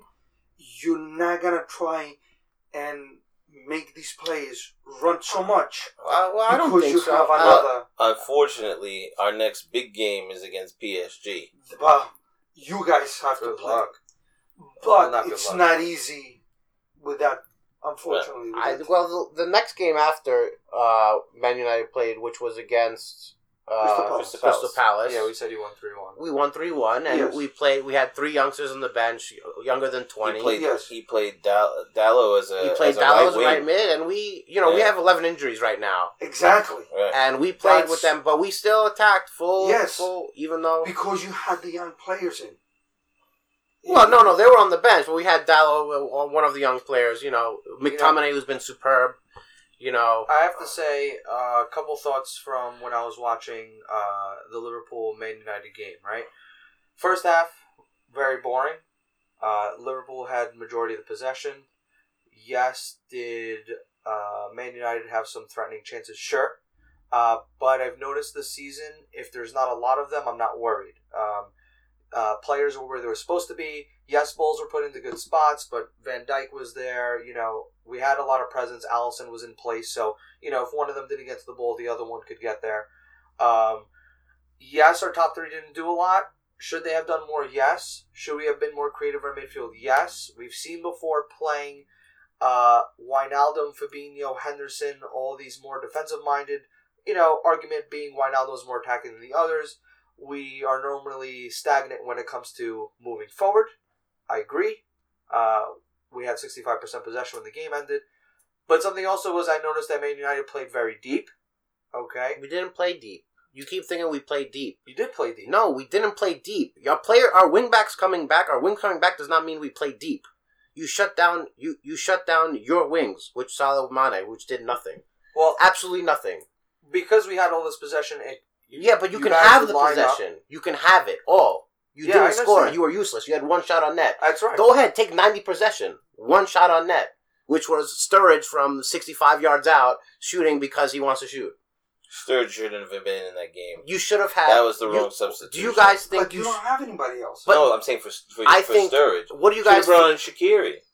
They did later I don't think you I- see even Shaqiri. He's not hundred percent. That's why I don't. He's very careful who he's gonna put We in. we played with the flat back four that game. Ole instructed the the backs not to move up. Why? Because you have Salah and Mane. Yeah. Very fast. I don't think it mattered who we subbed in. The way the game is, Liverpool need holes. They need to come from behind the, the defense. And we it wasn't gonna happen. It wasn't going to happen. No. They were. They kept their spots. The Man United defense kept their spots. The way I think of it is playing deep because you're not you're not giving that chance to have your wingbacks go up and then we take control of that that side of Right. the wing. Well, we didn't have our we didn't have the wing backs that do that. That's what I'm saying. But, they were but that's injured, that's what I've what I mean? noticed was that you know that's what we look for. We look for the the defense to be a little bit more um, take more risk, and then you push up, and then boom, we come from behind you, and Salah and Mane go. And that's what I meant by deep, as in you played a little different than last time, where you you stayed in your line and you didn't give us enough space to give a through ball or a long ball. I think the injuries did that. I think they and, were. and Yeah, Yeah, I that think may- that may well be. three injuries in the first I think half. he was he was going to play attacking Manchester United were going to play attacking. By bringing Lingard on, they were going to play attacking, and then but after that, after he came off, whether it was the wrong choice or not, obviously afterwards you say it's the wrong choice. I don't think so. You know something? I think he does not. I mean, that was a clear message to Sanchez. Well, that I don't he trust does you. not trust him. I mean, even when Sanchez went in, he was horrible. Yeah. And but that's why. yeah, You see, this is why he didn't put him in. Right. And that's why, but my problem is not, because right now, you ruining uh, Lingard. Because Lingard Right. now, he got hurt again. So Right. that means he's going to be out another two, three weeks. Yeah. If he's to come back. right. He's out for two, three weeks. Okay, for two, three weeks for sure. Mhm. Right? If he's to come back and he's to be healthy. Because now the kid is to come in. He's want to, okay, if I do this, I might get hurt again. Because that's what's to play into. Till he does it and he doesn't get hurt, then he's to be fine. Yeah, but that's but it's not like a break. Yeah, but it doesn't matter. You see, he's a young kid and he knows that he wants to go and play. But in the meantime, he says, shit, if I get hurt again, I'm going to be out for three weeks. Yeah, you have to So watch your he hamstring has when you come watch. back. Well, I'm sure they, now. The they're gonna they're gonna my- hold him back now. My problem is the medical team that released him. They shouldn't release him. That kid should not be on the bench. I know they definitely learned from that mistake because they're not putting Martial in the starting lineup. He might the be there for PSG. He for- might. but I, it looks unlikely. Yeah. So they're definitely definitely going to be cautious about that one. Uh, what do you- But le- Uh, like I said again, it's another another person that you have in the locker room that the coach, even the old coach and the new coach, do not trust. Yeah, they can't do anything with him. He's he's he looks like he's done. He looks like he's shot. He he when he has the ball, he looks like he's gonna lose it. When he goes forward, okay, we're just waiting for the chances to lose it. When he's in the defensive half of the field, he's gonna get it taken off of him. It happened in the Crystal Palace game. How many times he lost the ball in the defensive he half of the field? abysmal against I'm Crystal telling you, Palace. he's not as as good of the player as Yeah. he was. So, what do you guys feel is your best midfield three? A midfield three that you guys would want to see One that scores. week in, week out. This is your consistent midfield three because he keeps changing it on Well, you guys. Well, because well, even with with because of the injury. I know, I But- know, but even this you know, game- now you have you have pretty much all your midfielders back essentially. I think it depends on the scenario. It I depends think- on the team. I think next week all your midfielders are going to score because the week before all your attackers scored. This week all your defensive players scored. so this week all your midfielders That's right. And then after score. that, the goalie's over. Well, it's, no, it's, it's been a drought for your attackers. the midfielders, the midfielders are not producing as much as they. Yes, because Yeah. you're taking you took. Don't forget, with with Man United, you had Fabinho paying way back. Well, well, I think with Man United, like you said, I think he went there. He just went there. He didn't want to risk. He didn't want to lose. Yes. Yeah. And that's why I'm saying by controlling the game. He was controlling the game. yeah. Yeah, he knew you guys are gonna be attacking. He knew what Van Dijk was not completely healthy. He just put him there because he's a good what you call a defender Yeah. and he's good against Lukaku, Pogba. He's tall, he's very physical. Even though Matip was a better player than him that game, and Matip is playing a lot better than Van Dijk because he's hurt. But he's you see now the defense start coming up nice and slow. Yeah. When the defense start coming up, then you're gonna change your midfield because now you don't have Fabinho playing so far back. You don't have Henderson playing so far back. You can make them like with Henderson. He had Henderson for how many minutes he played. He had him on Pogba. Mhm. He stay on Pogba, and he did that. That's why Pogba didn't flourish as much as he would have because he had him all the time on him. So going back to your question about who would I would field, uh, I'm assuming you're asking from more of an attacking standpoint. I mean, no, just just who's the best midfield three that would win you the game every week? I would say Fabinho, Keita, Wijnaldum. That would be mine because I think having Fabinho and Henderson at the same time is too defensive. I think not having Wijnaldum is not enough creativity, but at the same time he hustles a lot and sometimes he gets caught up too high, and that's where Keita's you know engine like uh, characteristics come to play too. Um, and when we go over our Champions League, I thought Keita played one of his best games in our Champions League game against Bayern because he really, really showed that he can, you know, put a lot of distress on a defense where he hasn't really showed that this year. He's been very, you know, uh, composed and played like how Wijnaldum first started. Um, so I would say in the long run, after some more games in hand, that would be my three. Um, um, I will agree with you with Keita on the Champions League. For the for Premiership, Keita is not. He didn't figure it out yet. The Premiership. Right. He needs one more year to figure it out. But when he does, that would be our best. That's different. When if he does, if he does. To me, for the Premiership, Henderson, because Henderson is not only a holding midfielder.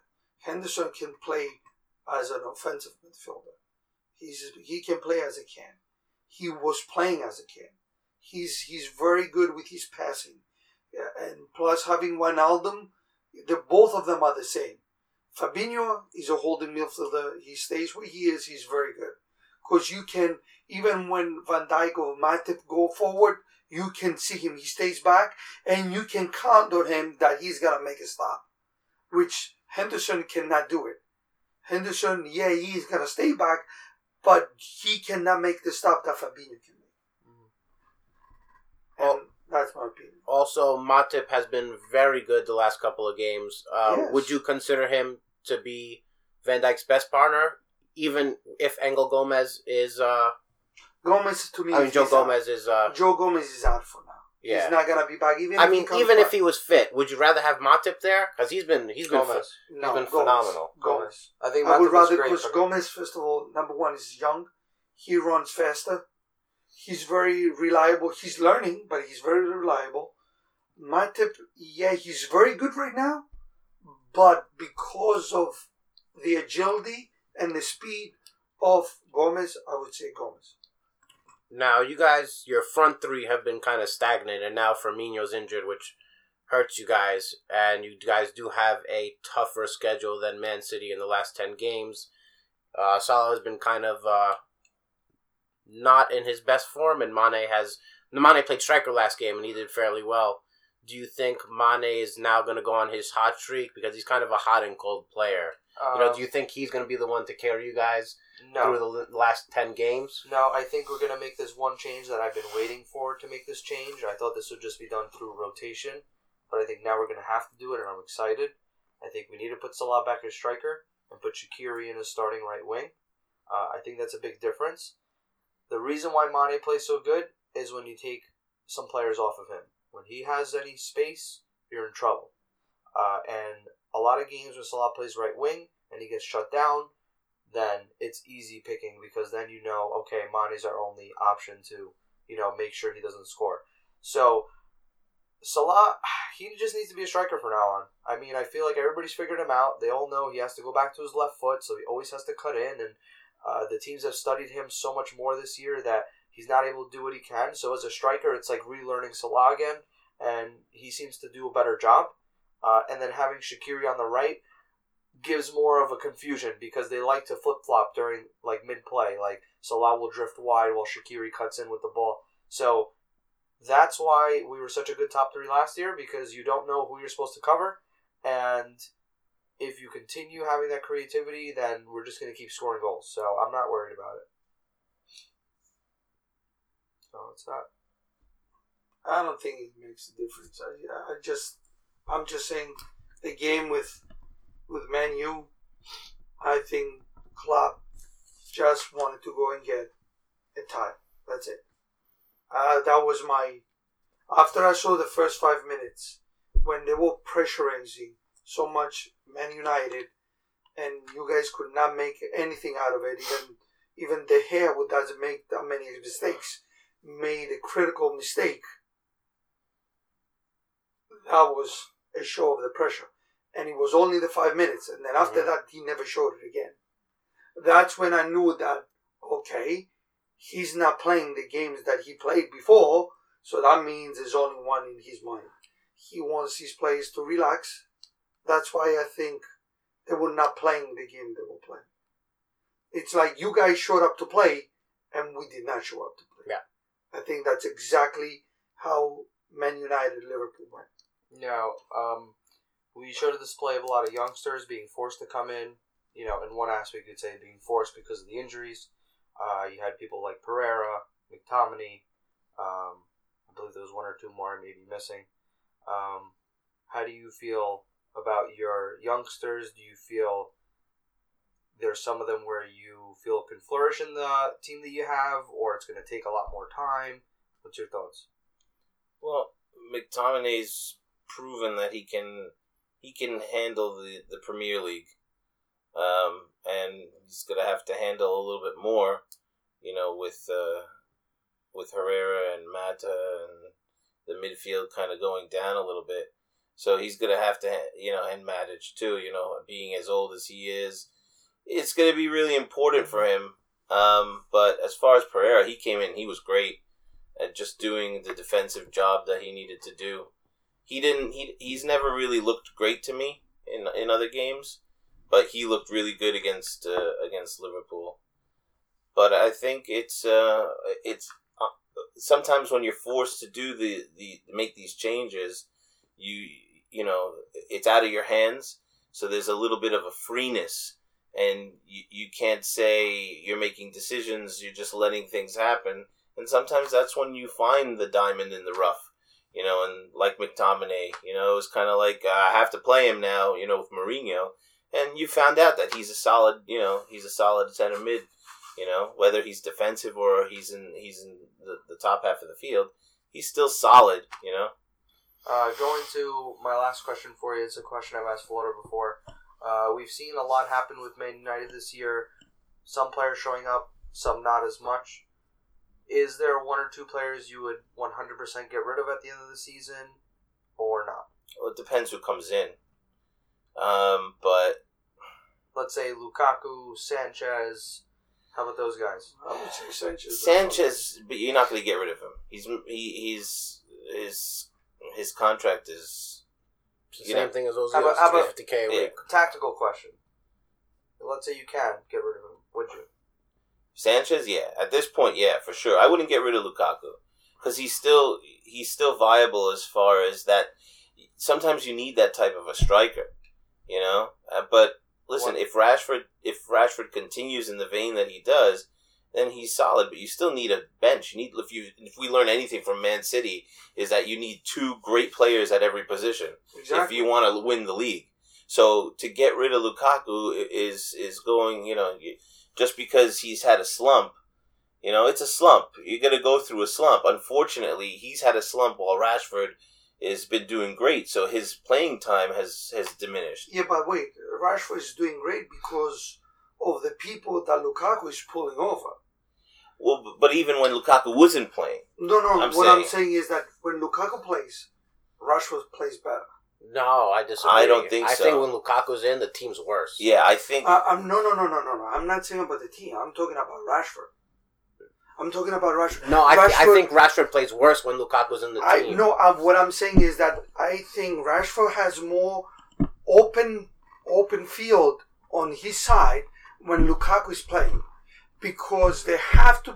If they don't have a big defender like Van Dijk or Matip to cover Lukaku, you need two players to cover it. well, it depends because if he's playing two up top, then that Well, that's sense. where he plays most of the time. But the the, the, hmm. the last few times he's had to play, he's played Lukaku on the right as a as more of a winger or a right, you know, right forward, but and Rashford through the middle. The problem is because Rashford's young and he's doing well. The minute you take him out of that position to put Lukaku in to give him some favorable time in the middle, now you're going to stunt Rashford's growth. So they don't have they don't have that Liverpool top three where you can in and out and Yeah. change and Okay. they you need you they need right now because Lukaku is he, he's headstrong and he's a big guy and he's gonna play. He'll go after the ball, but he's not as fast as Rashford. So even Yeah. though he likes and uh, uh, you know the managers come out and said that he likes having the ball over the top and making the runs, he doesn't have the ability.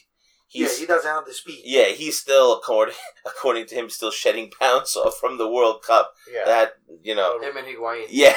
Well, yeah, he might- Rashford, Rashford is probably one of the best strikers I've seen in a while that runs into space and always looks to make those runs that dart in and breaks the defenders. I mean, he even made Van Dijk like lose his feet a couple of times. Of course. So, because Of just course. of his pace and his ability to get and find the hole, and we just didn't give him the our, ball. our best top three yeah, is is definitely having Martial, Rashford, and Lingard. yeah, hundred right percent. Yes, if, Yeah. but again, you see, this is the thing. All this, if everybody's healthy.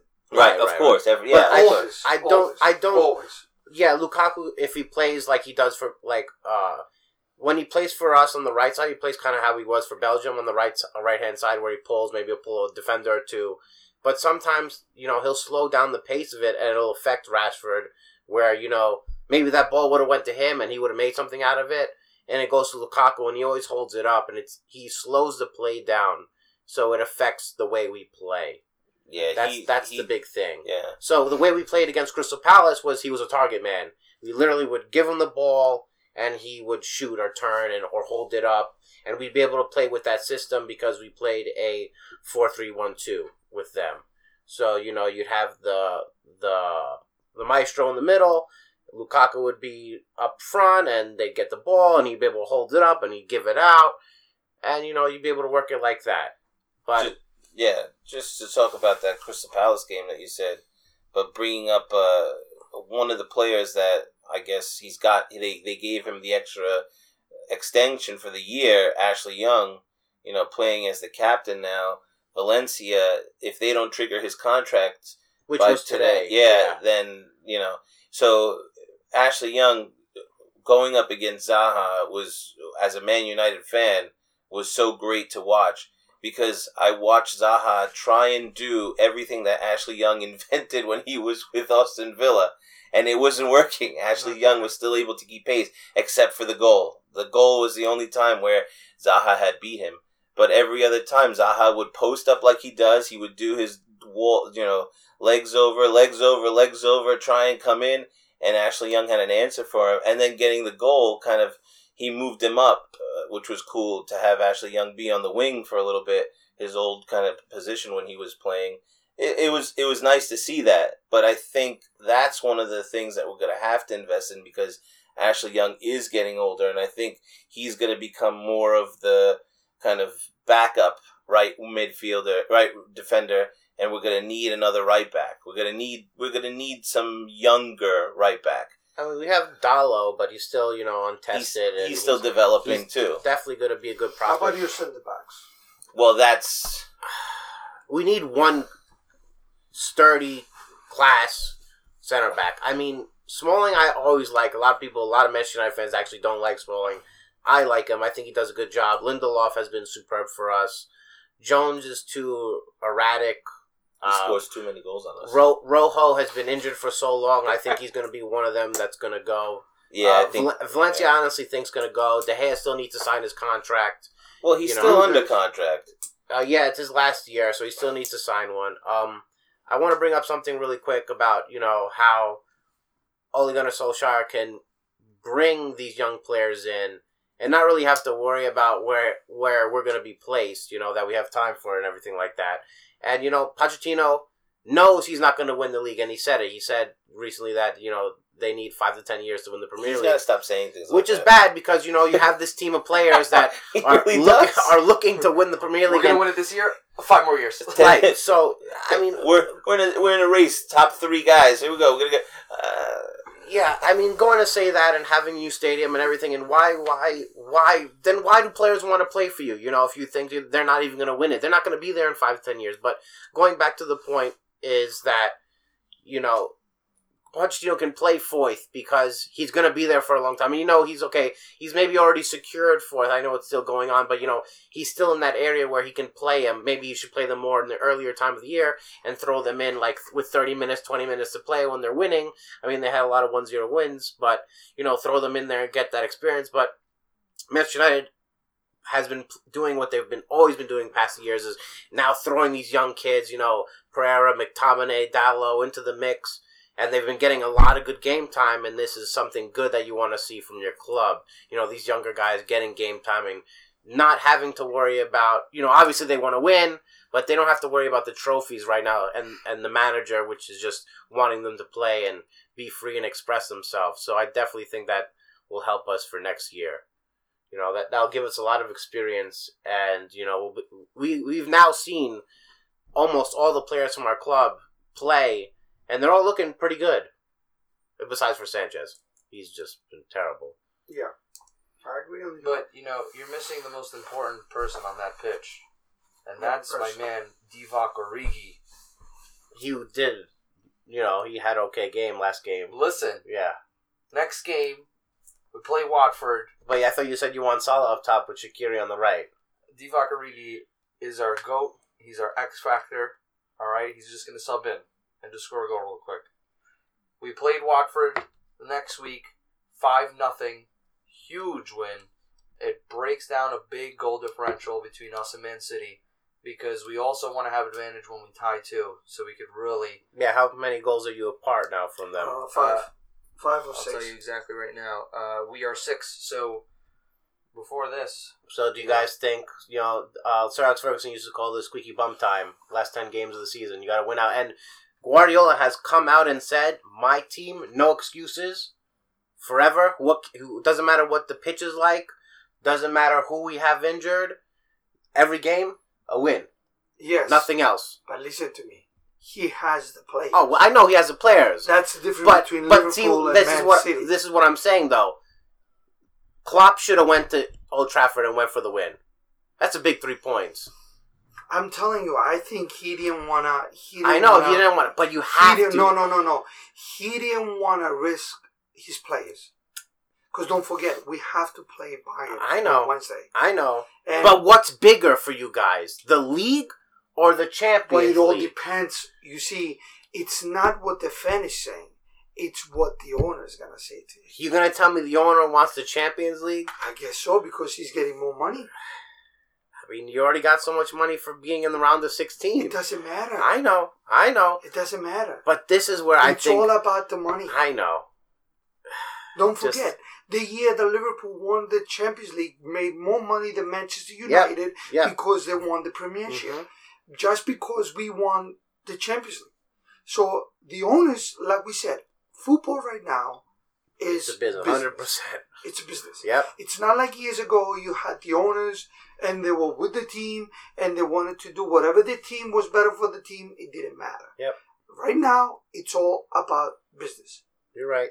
They even made in in in Europe. They have a, a whole new um, uh, like um, uh, classes that you can go to to uh, college to learn football management.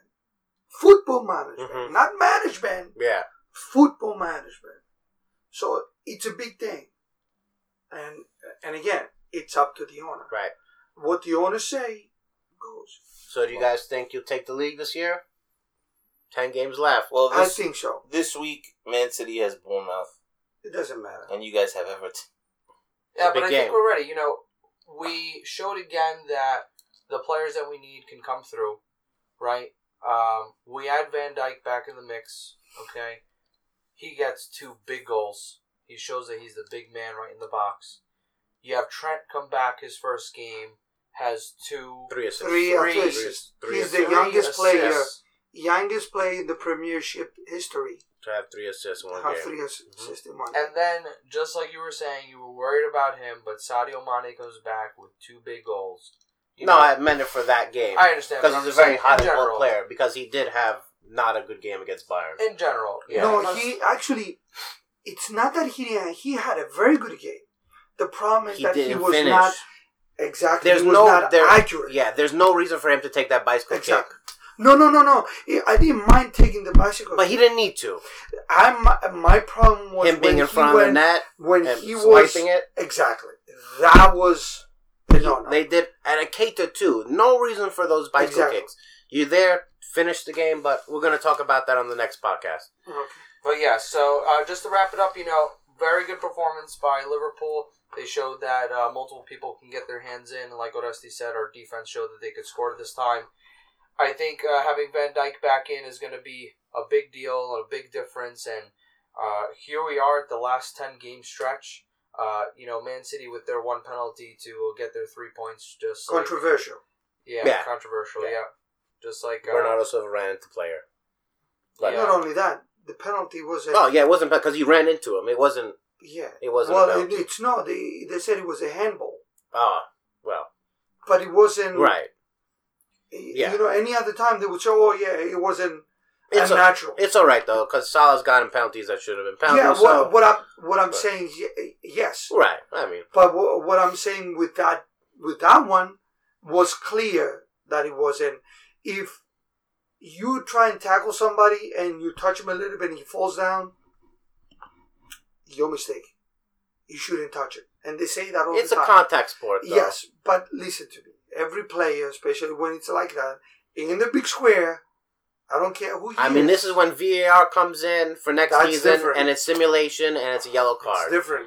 I think I I don't want to start on the topic, but I think if you if you're if you're the last player and you're with the ball and you're and you're gonna go score and you and someone some player comes in from behind and you know doesn't foul you but you fall and you get the foul and it's not a foul, it should be a red card for that attacking player because it would have been a red card for that defender. So I feel like if it's a last man tackle for a defender and he gets it clean and the ref call, and they go to dive, I think it should be a red card for that player because if it wasn't, if it was, if it was on the defender and the defender made a bad foul, it would have been a red card for him. So I think that's something that you know referees should do. Well, I think it should be a yellow card. I No. don't think it should be a red no, because it would be a red card for the defender if it I happened, understand. and it would be a penalty But kick. but the reason for the red card is that you're stopping in a, a goal that's going to happen. Right, but- the goal will happen. No, goal no, would you don't know that because the goalkeeper could But I'm still saying- Well, save it's a it. goal That's- scoring opportunity. It's a goal Right. scorer, but Clear you, goal you will opportunity. most I likely understand. ninety eight You can't give a guy a red for that Yeah, 'Cause Why he's not? He's not No. going to get a goal. because he's listen. Sometimes you play that. If somebody comes from behind you, you're in the big box. Uh, It's a very tight game. You want a penalty. I know. If somebody comes and touches you over here, he touched me, you're going down. I understand, but if they get the ball But and they wait dive, minute. Wait a minute. He touched me. I go down. That doesn't mean that every referee is gonna give it. right, You understand me? right, I understand. My thing is that if I fall down because you touch me, all right, and it's not a real penalty, then you should get the watch with the yellow. Now, if because we saw a few times there was players that they went like this, his foot was about a foot away from his, and he fell Right, down, they fall over. and it was a penalty right. that player, the defender would have gotten the red, then I would understand hmm you get a yellow card. Right. Because, I mean, you can't give the attacker a red card because of what? Simulation or what? Simulation. Well, now Yeah, they, but you you're trying to get a goal. 10. You can't give a, a red card on it. Uh, That's why there's a red card because you denying him the opportunity to score a goal. And they did that because they want more people to score goals. You cannot deny the guy. You can't say, "Oh yeah, now you you you faked it. You're gonna get a red." You can't. well nowadays they, they do have the retroactive, where they'll go back and they'll look if something was wrong, and if you dived, you're gonna get. You should be penalized, but at least be Yeah, knocked out like for yellow, a game. yes, okay, that's yeah, fine. yellow, So you can get a yellow, Yes, and then yeah. they'll take you out of the next yeah. game. You know, some sort of penalization. Yes, that I agree with. Mhm. Well, then Neymar would never play. he would miss every season. Well, something they need to implement in the French Yeah, league. But yeah, so I think we did a great job of recapping Yeah. game week 27 28. Uh, thank you both for coming on. Thank you. Uh, Thanks for having us. I think we brought up some pretty good topics. Um, we're leading into the last 10 games. Uh, Liverpool, 69 points. Um, so, I mean, that's pretty promising. At 69, we're good to go. Um, and then Man City, 68 points. And, you know, Tottenham, I don't want to hear Tottenham Slipping. anymore. They're. Slipping, yeah, so, um, it's over. For you them. know, it's going to be a big, big uh, race to the finish, and we'll see who comes up on top.